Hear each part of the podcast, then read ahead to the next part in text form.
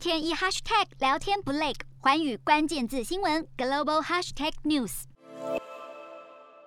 美国在一月六号爆发了前总统川普支持者攻击国会大厦的事件。美国国会委员会针对此事持续的在调查当中。如今调查方向已经聚焦在案发前后，川普顾问在华府一间饭店所设立的作战情报室。根据了解，国会委员会发现，在袭击案发生的前后几天，川普的测试巴农、还有法律顾问朱利安尼以及伊斯特曼等等的人，在白宫对接的威拉。拉德洲际饭店套房里工作。威拉德洲际饭店是创立在一八四七年，长期以来是华府政商名流还有来访政要的聚集之地。众院特别委员会正在调查与白宫关系密切的人是否在此饭店策划了国会大厦的袭击事件，而这可能包含了川普本人。洞悉全球走向，掌握世界脉动，无所不谈，深入分析。我是何荣。